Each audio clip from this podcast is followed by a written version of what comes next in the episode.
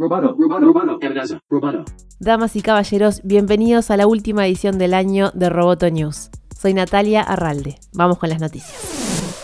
La fabricante de baterías sueca Northvolt ensambló la primera batería de iones de litio para autos eléctricos. Los fabricantes destacan que esta es la primera celda completamente diseñada, desarrollada y ensamblada en una gigafactoría por una compañía europea de baterías. La compañía viene trabajando para conseguir este hito desde 2017, cuando instaló la gigafactoría al norte de Suecia, cerca de la principal fuente de recursos minerales del país. La planta fue diseñada para convertirse en la mayor de Europa, comparable en su tamaño a la primera fase de la mega fábrica de Tesla en Nevada. Un proyecto en el que los ex ejecutivos de Tesla, Peter Carlsson y Paolo Cerruti, han trabajado para que se complete en 2023 y que pretenden producir hasta 32 gigavatios al año. La mayoría de las baterías de autos eléctricos del mundo se fabrican actualmente en Estados Unidos y Asia. La apuesta de Northvolt es cambiar eso.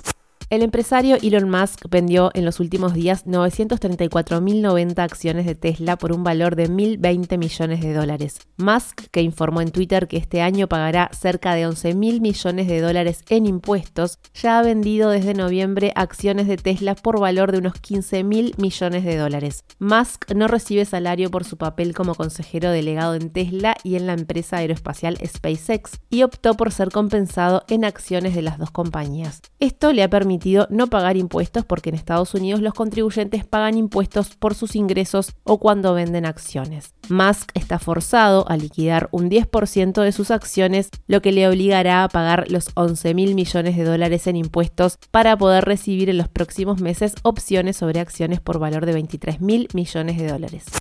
La decisión de Apple de deshacerse de Intel dio sus frutos este año. El primer chip de Apple M1 se lanzó en 2020 en una computadora portátil MacBook Air. Este año, el CEO Tim Cook dijo que este chip ayudó a impulsar el crecimiento del 70.1% en los ingresos de Mac, que alcanzaron los $9.100 millones durante el primer trimestre. El crecimiento continuó en el tercer trimestre cuando los ingresos de Mac aumentaron un 16%. El movimiento de Intel le permitió a Apple avanzar en su propio desarrollo de chips, al igual que lo hace con los iPhone y iPads, y tener un control total sobre su pila, lo que significa que puede diseñar nuevo hardware y software de computadora juntos. Un ejemplo fue el lanzamiento en octubre de la MacBook Pro de 14 pulgadas, que demostró superioridad en tareas intensas como edición de video y manejo de múltiples archivos de alta resolución al mismo tiempo.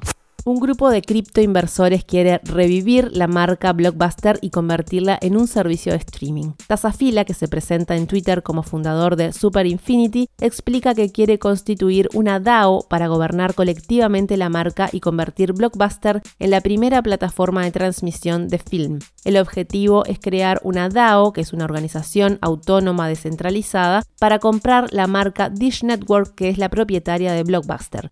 El actual propietario ya recibió varias ofertas por la marca. Según el equipo impulsor de Blockbuster DAO en su cuenta de Twitter, su misión es la de formar una DAO de gobernanza colectiva de la marca mientras convertimos Blockbuster en la primera plataforma de películas vía streaming y en un pilar de las marcas y productos, además de una potencia en el futuro de la industria cinematográfica. Estiman que deben recaudar $5 millones para comprarle la marca a Dish Network. Roboto News es parte de Dovcast. Te invitamos a seguirnos en www.amenazaroboto.com, @amenazaroboto y facebook.com/amenazaroboto. Roboto News, periodismo tech.